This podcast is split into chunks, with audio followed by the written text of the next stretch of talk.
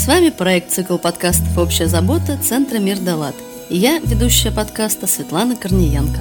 На канале, между прочим, мы говорим о важном, делимся успешным опытом и практиками работы НКО, бизнеса и добровольческих инициатив, а также светлыми историями, которые, возможно, и вас вдохновят на добрые дела и позитивные изменения в жизни.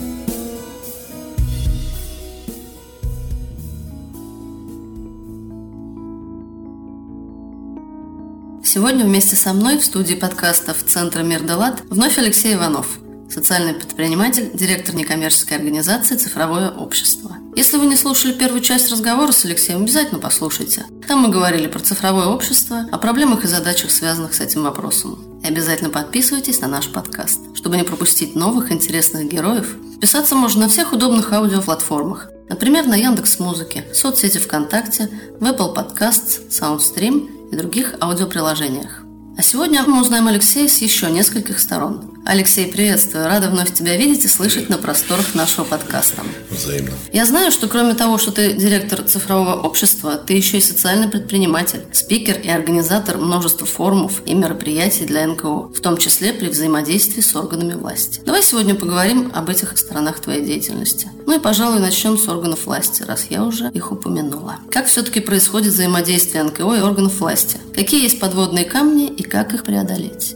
Взаимодействие НКО, да. некоммерческой организации органов власти, налажено очень хорошо, очень крепко, как казалось мне, когда я брался за проект. Форум на связи мы организовывали. Нашей основной целью было собраться и обсудить всеми сторонами, представители органов власти, администрации, журналисты и некоммерческий сектор, те вопросы, которые действительно сейчас актуальны. То есть, ну, несколько актуализировать повестку, свериться по основным направлениям. В принципе, в некоммерческой деятельности я нахожусь уже порядка 18 лет. И построение диалога с органами власти, привлечение их э, к своим мероприятиям, налаживание взаимодействий, создание совместных проектов, реализация их, она мне всегда виделась крайне простой и прозрачной. То есть mm-hmm. это все делается через личные контакты, но основным инструментом всегда является официальная переписка. Официальная переписка вся регламентирована, какие письма писать, по каким поводам. И в принципе, мы можем наладить контакт, организовать встречу при желании с любым представителем органов власти, если у нас есть четкий запрос. И на площадке, как раз где у нас обсуждалось взаимодействие органов власти некоммерческих организаций, в очередной раз от э, некоммерческих организаций мы услышали, что вы нам не помогаете, вы нам помещение не даете, вы денег на нас не выделяете, были представители разных комитетов угу. города, и здесь стало очевидно, что запросы посылаются ну, совершенно произвольно. То есть комитету по молодежной политике взаимодействия с общественными организациями летит, что почему вы нам не выделили средства на социальный проект, почему вы нам не дали помещений. То есть стало ясно, что представители НКО не очень хорошо понимают, кому стоит кому обращаться. То есть про Киеву все знают, но все равно механизм взаимодействия абсолютно абсолютно не выстроен. То есть хотя бы у половины есть представление, что есть у Киева председатель, и председателя уже будем заваливать письмами. Но механизм взаимодействия прописаны на официальной странице Киева. То есть куда обращаться, опять-таки есть специалисты, есть районное отделение с недавнего времени. И в принципе на общие запросы никто никогда не отвечает. Это всегда перегружает госаппарат. Я сейчас угу. прямо на их сторону встаю огромнейший поток писем направляется с очень абстрактными запросами, с запросами на поддержку. То есть просим оказать поддержку, это тоже еще прямо очень успешная формулировка считается. Конкретика тоже какая-то есть. Поддержка в чем? Во всем. Мы долго описываем проект, мы долго описываем свои переживания. Ну, вот самый отрицательный пример, то, как не надо писать письма. Человек описывает всю свою жизнь от начала. Где он родился, как он прожил, как он попал в какую-то сложную ситуацию, как он с ней начал справляться, какие прекрасные или ужасные люди вокруг него образовались. И за этим теряется полностью... Это же сути не отражает и перекрывает еще самое основное. Вот. Ну и, конечно, такое письмо на самом деле чаще всего посылается сразу президенту. Ну и губернатору. Два человека же у нас в стране все решают. Да. Губернатор в каждом своем регионе, и президент решает сразу по всем. То есть, чем более жалостливое письмо мы напишем, чем больше там будет эмоций, тем быстрее будет ответ. Нюанс в том, что все эти письма, они обрабатываются. То есть всегда, куда бы мы ни послали, ваше письмо, оно не исчезнет. Там будет сидеть специалист, который будет читать ваше письмо, угу. прочитает, отнесет его начальнику, на которое оно будет расписано. Он тоже с ним ознакомится. Ну, говорим, что чиновники у нас ничего не делают. Будет написано на председателя комитета, будет председатель комитета ознакомлен с вашим документом и будет принимать лично решение, кому его расписать дальше. Уже давно, лет 10-8, не теряются в Санкт-Петербурге письма вообще. Ни одно письмо, которое официально было подано в адрес правительства города или районной администрации, оно не пропадает. Оно, Они все доходят. Оно доходит, то есть система документооборота работает на все 100. Это очень большая нагрузка. И потом мы стали уже общаться с представителями НКО, и я начал пытаться узнать, что вы хотите, а с кем вы хотите связаться, а почему не связаться. Какими путями они идут? Да, то есть попытка прийти на личный прием, нас не принимают. При условии, что последнее время органы госвласти сами часто устраивают мероприятия для встречи с некоммерческими организациями. Опять они заканчиваются без конкретики. То есть я сколько раз видел, когда представители органов госвласти собирают человек 30 представителей НКО, и каждый там со своими проблемами, и как у них глаза загораются, когда появляется кто-то адекватный с конкретным запросом. Мы сделали то, то, то, у нас такой-то результат, но очень быстро, это же все в несколько фраз можно вложить. То есть направление деятельности, которым мы занимаемся, охват, результаты, и нам от вас надо то, за что вы отвечаете, то, что вы можете дать. То, что ваших сил. Да. Ну, в принципе, да, мы вам, конечно же, поможем. Подготовили программу для НКО пригласили всех заинтересованных. Первая наша встреча была с представителем КИО, Комитета имущественных отношений. Пришло много людей, опять все высказали свое недовольство. Но, в принципе, мы сказали, что, уважаемые господа, руководители представители некоммерческой организации, давайте мы с вами будем учиться шару, взаимодействию с органами государственной власти. И давайте мы будем такие встречи проводить почаще и учиться задавать вопросы, учиться общаться, учиться строить взаимодействие и достигать добились поставленных перед вами целей и результатов. Да, хорошо. То есть в итоге у нас была первая группа 20 человек. И первое занятие, оно было такое вводное. Игорь Сопов, президент Петербургского джар-клуба, вел их. Он рассказывал о структуре власти. Ну, о структуре власти в нашей стране. Начиная сверху, заканчивая муниципальное образование. Тогда как раз более-менее федеральный уровень еще представлялся. То есть мы спустились в город, когда, казалось бы, все должны знать, что у нас не один губернатор же всем Ну, конечно. Что не только у нас вице-губернаторы есть. Оказывается, нет. У нас в представлении НКО вице-губернаторы вообще выпадают. То есть есть Женьков, председатель угу. комитета по соцполитике, и есть часто меняющийся председатель комитета по молодежной политике. Ну вот, в принципе, и все.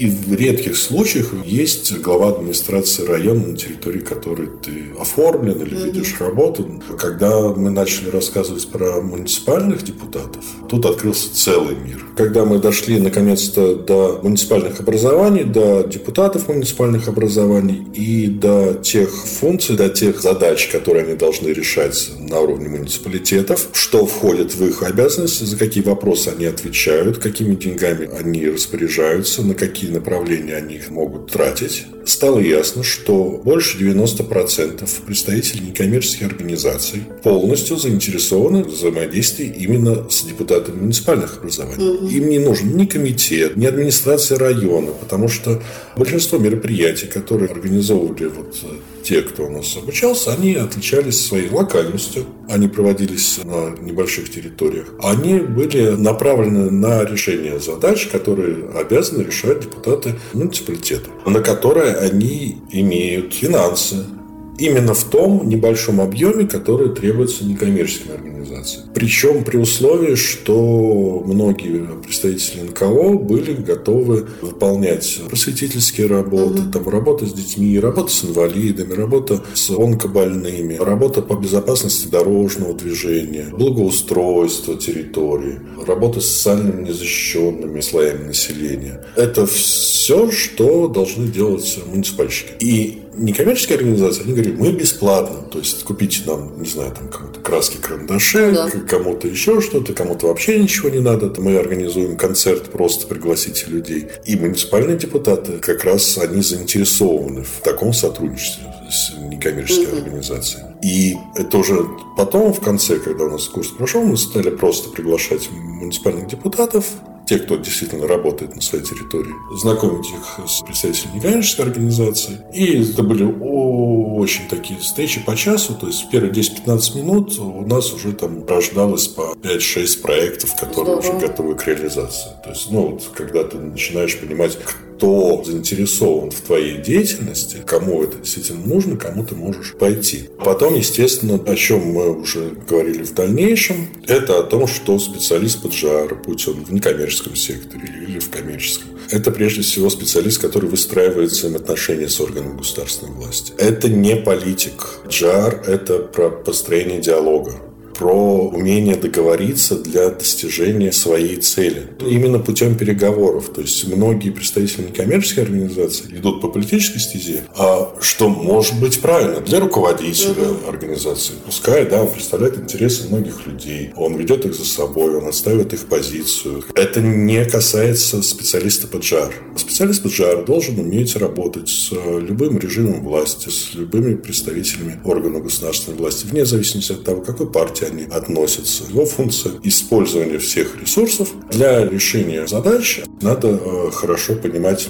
структуру, кто находится у кого в подчинение, иерархию. Многие вопросы до написания всех официальных писем, до обращения необходимо устанавливать какой-то предварительный контакт. То есть мы очень хорошо общаемся со специалистами разных комитетов. И это люди, на которых ложится в итоге вся работа по взаимодействию с вами. И начиналось все с каких-то конфликтных ситуаций. Когда ты писал письмо, обращение на председателя, и вот оно там было расписано, рассмотрено, спустилось на специалиста, и специалист тебе звонил и говорит, ну, это не к нам. Да. Но эти ошибки уже там давно остались в прошлом, но остались контакты, и когда ты можешь говорить, что вот у нас есть проблема, есть вопрос, нужно ваше участие. Как лучше к решению вопроса проблемы подойти? Писать ли все-таки на председателя комитета или писать на заместителя председателя или на специалиста, который этим занимается, ну, чтобы это было максимально удобно и эффективно. То есть э, всегда лучше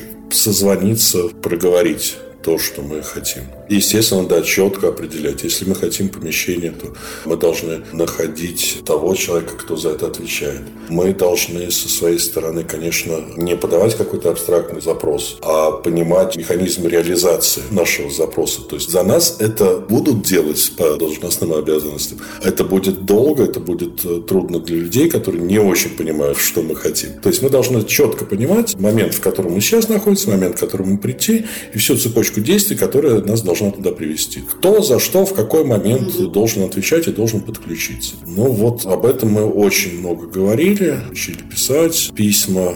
Но выяснилось-то в итоге, что людям все равно сложно. Сложно в каком плане? Сложно, я не знаю даже, как правильно сказать, сложно погружаться в эту ситуацию. Некоммерческие организации не могут себе позволить отдельного джар-специалиста. Ну, я думаю, что это все от незнания именно кому обращаться, с чем и как и для чего. Да, ну и опять-таки знание законодательной базы. То есть у нас есть руководители некоммерческих организаций, которые благодаря своей собственной многолетней работе mm-hmm. с органами госвласти могли бы стать прекрасными специалистами по джар, но их все равно вводят как раз не совсем политика прямая. Они становятся политизированными, потому что за их плечами стоит большое количество mm-hmm. людей, они принимают решения, в том числе исходя из того, что люди доверились. Алексей, а вообще придется нести какие-то издержки работы с органами власти? Ну, к примеру, не потеряется ли независимость некоммерческих организаций? Самостоятельность не потеряется ли? Однозначно нет. Взаимодействие с органами государственной власти должно быть обязательно, потому что органы государственной власти – это управление государством. Это не просто какие-то люди, это орган управления государством, который зависим и созависим с нами, с людьми, которые живут в нем. То есть э, это касается не только некоммерческих организаций, это касается всех граждан, которые проживают на территории Российской Федерации. Mm-hmm. То есть это же не люди там с Марса прилетели, ну, да. с другой планеты там, или с другой стороны приехали, викинги пришли, сказали, вот мы вас захватили, мы вас с вами будем править.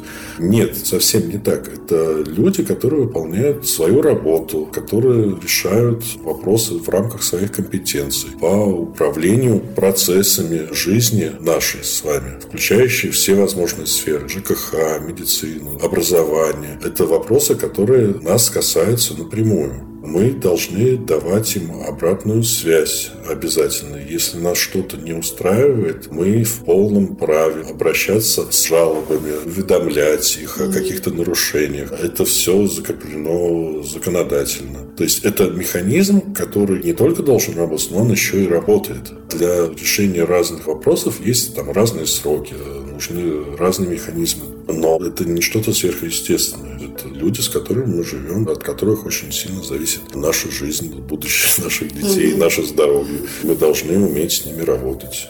Мы в нашем подкасте за практику и за эффективные методы работы, и за то, чтобы делиться опытом. Так вот, опираясь на твой опыт, давай нашим слушателям из сферы НКО дадим эффективный чек-лист, как взаимодействовать с властью. Первое, что надо сделать, это понять, зачем вам взаимодействовать. То есть, что вы хотите. Угу. И надо ли вам в данный момент взаимодействовать. Что вы не просто хотите повзаимодействовать. Какая-то цель есть. Да, то есть должна быть совершенно конкретная цель. Из таких живых примеров, которые у нас э, были последние. А, вот очень хороший был со светофором простой, понятный и без губернатора, и без президента. Угу. Святослав Данилов, руководитель СПБ «Авто», общественная организация. Они занимались исследованием аварийных участков дороги по запросу, то есть граждан, проживающих в определенном районе. На перекрестке очень много ДТП с участием угу. пешеходов пешеходные переходы все далеко, люди именно в этом месте постоянно переходят, угу, их сбивают машины, люди гибнут, травмируются. Да, Надо это прекратить все. Да. Приходит некоммерческая организация для решения проблемы. Это их профиль. Собирают статистику.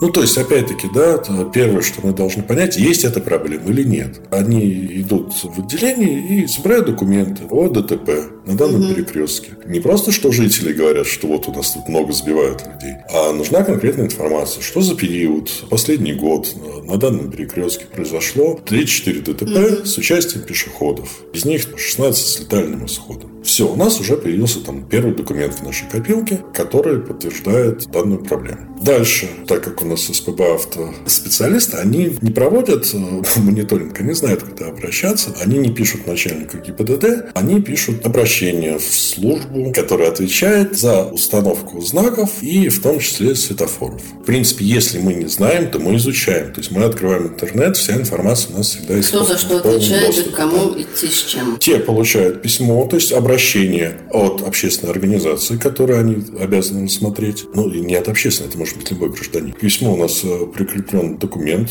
который подтверждает данную На самом деле, что проблема есть, ее масштабы. В принципе, все, они выдают ответ, что да, мы рассмотрели ваше обращение. В письме у нас на одной странице умещается вся информация, то есть в чем суть, и что надо сделать. Не просто, что вот есть проблема, сделайте что-нибудь, а надо предлагать, предлагать да. решение. Угу. Да, установите светофор здесь. Все.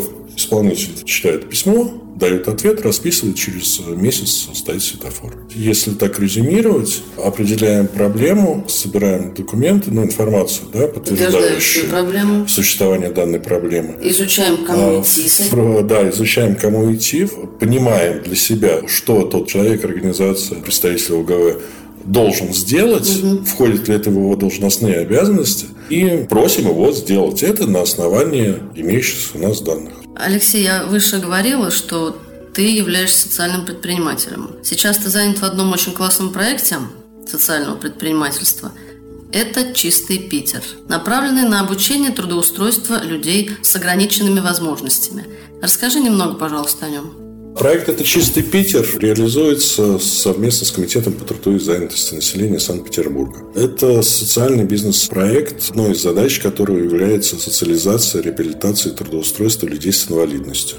Данный проект реализуется на базе уже реализуемого давно проекта «Мир на ощупь, даже не только на базе, но и на опыте. То есть это мир на ощупь, это интерактивное пространство, социальный бизнес-проект, который реализуется уже пять лет. Это экскурсии в темноте, экскурсии угу. проводят слепые люди, то есть это 33 трудоустроенных инвалида, которые вот на протяжении последних пяти лет работают, получают зарплату, социализируются. И сейчас 8 месяцев идет работа по созданию, сейчас уже по развитию клининговой компании «Это чистый Питер».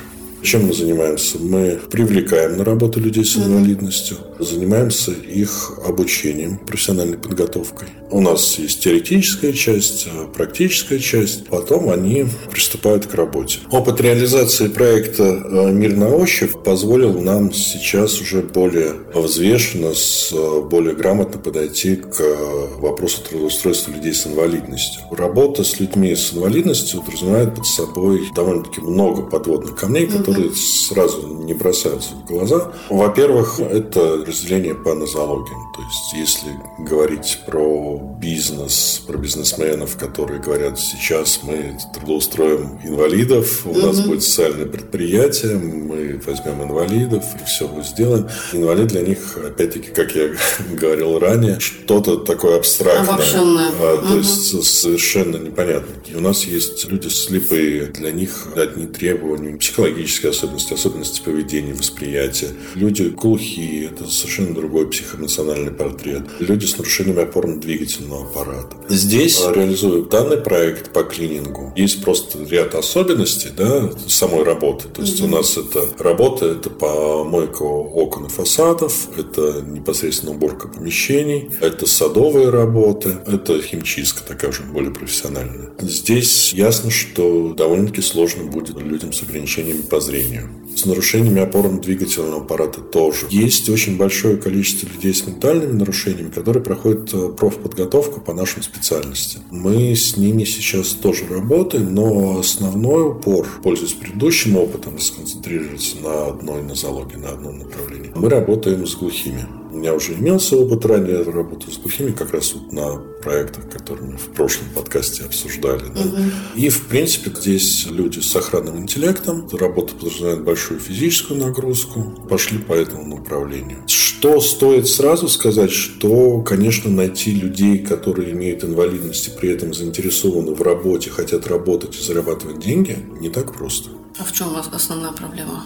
Те, кто могут, ну вот именно сейчас говорим про ту группу, с которой мы сейчас работаем, они в основном уже работают, то есть у большинства одна-две работы, они полностью социализированы, у них семья, у них дети, у них очень насыщенная социальная жизнь и низкий уровень доверия к предприятиям подобного рода, то есть когда там при поддержке государства угу. создается что-то, куда тебя приглашают работать, люди начинают... Недоверие. Не, недоверие. Угу. Ну, в принципе, для глухих недоверие очень свойственно. Ну, можно понять, да. И нам пришлось очень много соискателей, кандидатов обработать, то есть провести много встреч, много собеседований, скрылось большое количество нюансов. Мы приглашали разных специалистов по сурдопереводу. Выяснилось, что не, не все сурдопереводчики одинаково переводят, что глухие говорят все-таки на немного другом жестовом языке, который преподается слышащим переводчикам, те, кто изучает его. В итоге мы стали работать с сурдопереводчиком, который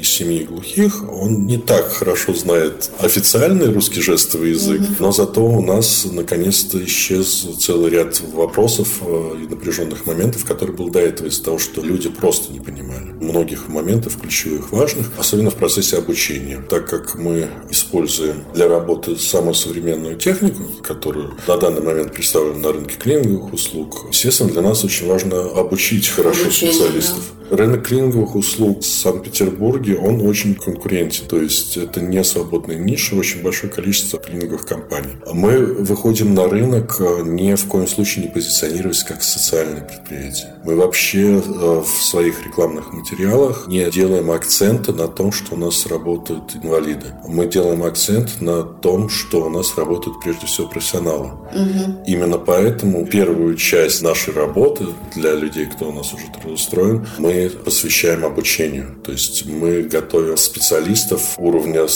выше среднего и высокого. Здесь нам очень помог мультицентр реабилитации во Всеволожске, который готовит специалистов, которые работают с инвалидами и имеют профессиональную подготовку. У них тоже обучение проходит, да? Да. Мы очень радовались, что вообще такая возможность есть, потому что когда мы начали учить наших сотрудников обучать теми способами, которые обучают другие клининговые компании, выяснилось, что для нас это двойная работа, двойная нагрузка. То есть, да, есть большое количество специалистов, большое количество обучающих курсов, которые посвящены клинингу. Но здесь, опять-таки, мы должны переводить это на язык угу. глухих, особенно те, кто не имел раньше опыта общения с глухими или с инвалидами. Угу. Они поменяли полностью свое мнение, они загорелись, они возвращаются к нам до сих пор. Они говорят, слушайте, это так вообще здорово. Здорово. А, потому что у нас все ребята, кто работает, бодрые, молодые, активные, с умными горящими глазами. То есть они все понимают, все схватывают на лету. А те, кто приходил, они говорят, причем инвалидность. Угу. То есть э, здесь барьер, ну, опять-таки, благодаря сурдопереводу. Сурдоперевод да. это очень, очень хорошая и нужная вещь. То есть я, я считаю, что в принципе было бы это более распространено, и люди, не имеющие нарушений здоровья, они как бы быстрее адаптировались бы. Они быстрее бы поняли, что у нас есть э, люди с нарушениями слуха, mm-hmm. что это не что-то дикое, они живут так же. Просто, ну, это другой язык. Просто люди на другом языке разговаривают, да. Ничего страшного в этом нет. Сейчас мы, конечно, выходим на рынок с хорошим оборудованием, с хорошими сотрудниками. Дальше все уже зависит от нашей целеустремленности. Нас слушают в разных городах, и социальное предпринимательство набирает обороты. А давай дадим полезные советы тем предпринимателям, которые хотят запустить похожие социальные проекты в своих городах. Ну или не совсем похожие на этот. Прежде всего, изучить все меры государственной поддержки. Они есть, и они действительно помогут они работают. Мы сейчас начинали, то есть оборудование, которое мы приобретали, мы приобретали на субсидию Комитета по труду и занятости. Это не является чем-то сверхъестественным, то есть сейчас на поддержку социального предпринимательства, на работу с инвалидами государством выделяются деньги. Единственный нюанс, что вы должны, ну, опять-таки возвращаемся, вы должны понимать, что вы делаете. У вас должен быть проект, у вас должен быть бизнес-план. Просто так никто деньги не раскидывает, деньги не выделяют. То есть у вас должна быть все равно наработана репутация. Должен быть хоть какой-то опыт реализации, либо социальных, либо бизнес-проектов, успешный опыт реализации.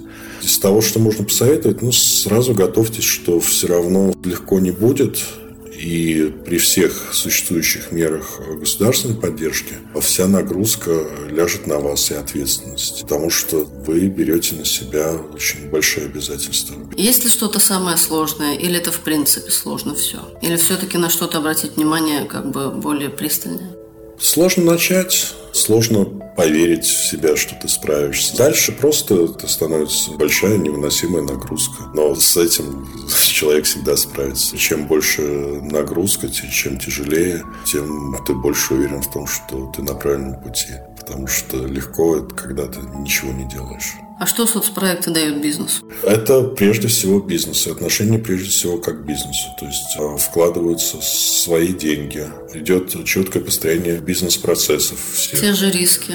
Абсолютно те же. То есть mm те же потери. Ты работаешь с теми же самыми людьми. То есть про то, что у нас работают инвалиды глухие, я забыл через месяц. Потому что ну, это те же люди. Мы болеем, дети болеют. mm Я не хочу работать, мне не нравится зарплата. Все, что касается там трудоустройства инвалидов, а у них зачастую более высокие зарплатные ожидания, чем угу. у других людей. То есть все равно, да, нужен подход какой-то особый, но мы создаем условия для сотрудников с учетом их особенностей. И мы не можем, как бизнес-проект, позволить себе не нагружать людей работой. Угу. То есть к нам очень многие приходили вот соискателей, ну вот по следам старых проектов, со словами, что да, вы меня возьмите на работу, но на работу я ходить не буду. У нас работают те же самые люди с точно такими же диагнозами, угу. того же возраста, которые, в принципе, нацелены на работу. То есть они не отгораживаются от работы, от общества, от людей тем, что я инвалид. Они хотят зарабатывать. Те, кто остался с нами, это люди, нацеленные на развитие компании. Они очень четко понимают, куда они пришли, угу. что они делают. Каждый является действительно специалистом. Причем на данный момент, и они уже сейчас это очень хорошо понимают, после обучения, после первого опыта, что на рынке клининговых услуг таких специалистов, как они, нету. Чем больше мы в них вкладываем, чем больше мы обучаем, тем больше мы начинаем опасаться, что, в принципе, у нас их схантят. Но это прямо вот действительно становится уже проблемой, потому что те же самые там специалисты по химчистке, он, в принципе, сейчас, приобретая опыт, он понимает, что ему даже уходить никуда не надо, он свой небольшой бизнес уже сейчас может открывать и прекрасно зарабатывать на этом очень хорошие деньги. Поэтому тоже очень много внимания мы уделяем сплочению коллектива, что наши цели, они намного больше и дальше идут для ребят. То есть в каждого вкладываемся, в каждого развиваем. И очень сильно у них меняется восприятие сейчас, восприятие себя, Многие из них уже работали, имели работы, подработки, но сейчас они чувствуют себя специалистами, членами общества. Они понимают, что они по уровню уже превосходят там многих слышащих. Не, не по уровню заработка, может быть, еще, а по уровню знаний, по, по, по навыкам, по умению. То есть да, это все очень сильно меняет. Это сильно меняет э, восприятие их в окружающей среде, в семье тоже. Ну, мы общаемся с их семьей, но самым сложным вначале было сломать этот барьер недоверия изначально ну, многие не верят. Не верят в свои возможности, не верят во что? Не верят в себя, не верят в то, что кто-то может вообще за это взяться. Вот, ну, зачем связываться с инвалидом. Что кому-то это нужно, да? А, да, то есть, ну, самое первое, то, с чего начиналось, это хотят использовать инвалидов там в целях э, какого-то личного обогащения те, кто остается, видят, что изначально мы, так, мы больше вкладываем, чем получаем. Вкладываем силы, время, все практически.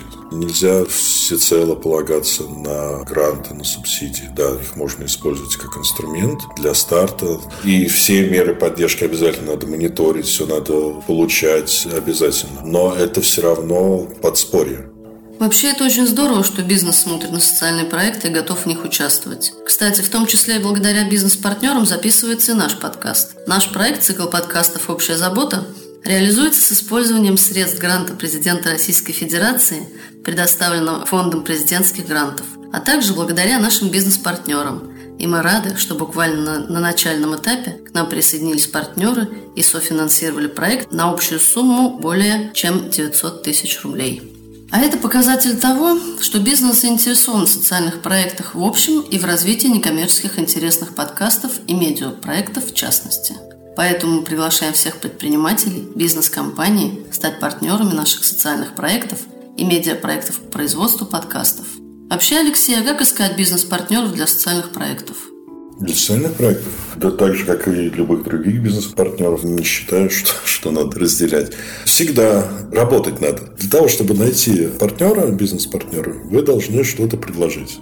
Кому предложить? Партнеру, бизнес-партнеру потенциальному. То есть у вас должно быть наработанное портфолио с тем, что вы уже реализовали. Пускай это социальный проект, пускай бизнес, у вас должно быть имя, узнаваемость. Вся ваша деятельность должна обязательно учитываться. Информационное освещение, да, с фиксацией должно вестись. И финансовая деятельность тоже должна вестись учет. Почему я говорю работать? То есть, когда вы что-то делаете, вы погружаетесь в определенную среду. И партнеры, контакты, они начинают приходить сами. Реализуете свой проект, вы в него погружены, вы находитесь в определенном сообществе, вас уже начинают представлять, вас угу. уже рекомендуют. Про вас уже слышат. Про вас слышат, да. Если у вас еще и хорошая репутация, если вы еще показали себя на каких-то совместных мероприятиях или на взаимодействии, да, там, на совместных проектах хорошо в работе и выполнили там все обязательства, которые на себя возлагали, то вас еще обязательно порекомендуют и скажут, что вот с этими mm-hmm. ребятами, да, можно работать. Но также, естественно, все равно мы ищем партнеров сами, в чьих интересах наша деятельность. Ну, представители бизнеса, да, если нас интересует собираем информацию в сети интернет, через соцсети, опять-таки, через публикации различные. Мы находим бизнесмена. Дальше мы находим каналы выхода. Сейчас цифровые технологии позволяют нам найти все вплоть до мобильного телефона. Он даже не нужен, потому что все равно все есть в соцсетях. Можно уже лично обратиться к тому человеку, чьи интересы близки к вашей деятельности. Обычно представители некоммерческой организации разделяются на два лагеря. Первые считают, что некоммерческий сектор – это отдельный особый организм со своими правилами. и подходить к нему с позиции бизнеса то ли неэтично, то ли не принято. Мы тут, мол, добром занимаетесь, а вы про бизнес говорите. Вторые считают, что использование бизнес-подходов, наоборот, необходимо для некоммерческих организаций. Особенно сейчас, когда сектор развивается семимильными шагами. Алексей, как ты считаешь, здесь есть кто-то прав? Да, Однозначно. Я просто видел это на практике, право в обе стороны. Я видел, как представители некоммерческих организаций, представители бизнеса рассказывали о том, как они должны строить социальное предпринимательство. Это было очень показательно. Приехали бизнесмены без опыта социального предпринимательства. Угу. Ну, реально, реально такие бизнесмены, люди очень э, жесткие. Половина из них бизнесмены, теоретики еще, эксперты в теории бизнеса. И собрали представителей некоммерческой организации и начали им, ну, как бы вот наши НКОшнички сидят, угу. которые эти с собачками, эти с варежками, эти с инвалидами, эти с пенсионерами. И люди им начинают рассказывать, как строить бизнес. Там раз 10 прозвучало, что вы должны забыть вообще о личном отношении, вы mm-hmm. должны воспринимать это как бизнес. Я прекрасно понимаю, что единственное, что их здесь держит, и единственное, почему они этим занимаются, это как раз их личные отношения. Mm-hmm. То есть им не очень нужен бизнес, они пришли-то сюда, чтобы получить какой-то еще, может быть, инструмент, навык, который они, может, усвоят, может, не усвоят, но используют для того, чтобы свое личное переживание переживания, свою личную погруженность в проблему. А тут им говорят, что ну нет, это сразу выкиньте. Дорогие слушатели из Санкт-Петербурга и Ленинградской области, если вы хотите тоже поделиться своими успешными практиками работы в реализации социальных проектов, записывайтесь на участие в нашем подкасте. В описании к эпизоду будут все ссылки на анкету. Также мы принимаем вопросы от некоммерческих организаций России по вопросам производства подкастов. Если вы думаете завести свой подкаст, но не знаете, с чего начать, и зачем вам это нужно, обращайтесь к нам за бесплатными консультациями. В классическом джингле подкаста, между прочим, говорится о том, что Центр Мир Далат создает добрые традиции. Алексей, так вот, создавая добрые традиции проекта, даю тебе слово для завершения эпизода. Что у тебя есть сказать нашим слушателям в контексте сегодняшней беседы? Мы сегодня поговорили и про взаимодействие с органами государственной власти, про социальный бизнес, и про поиск партнеров. Хотелось бы дать совет, пожелать, порекомендовать. А больше общайтесь. Общайтесь со своими старыми друзьями, которых вы давно не видели Заводите новых друзей, узнавайте, кто чем действительно занимается, кто чем живет, и делитесь тем, что важно для вас, то, что волнует вас, тогда вы легко найдете себе спутников, партнеров, угу. друзей в тех делах, которые вы начинаете. А с нами был Алексей Иванов. Обязательно подписывайтесь на подкаст и не пропустите следующие серии. И поставьте нам оценки, напишите нам комментарии на тех платформах, где вам это удобнее. Над выпуском для вас работали ведущая подкаста Светлана Корниенко, технический директор студии подкастов «Мир Далат» Григорий Белов, автор выпускающий редактор Алексей Сухов, звукорежиссер Сергей Кузнецов и инженер проекта Александр Белов.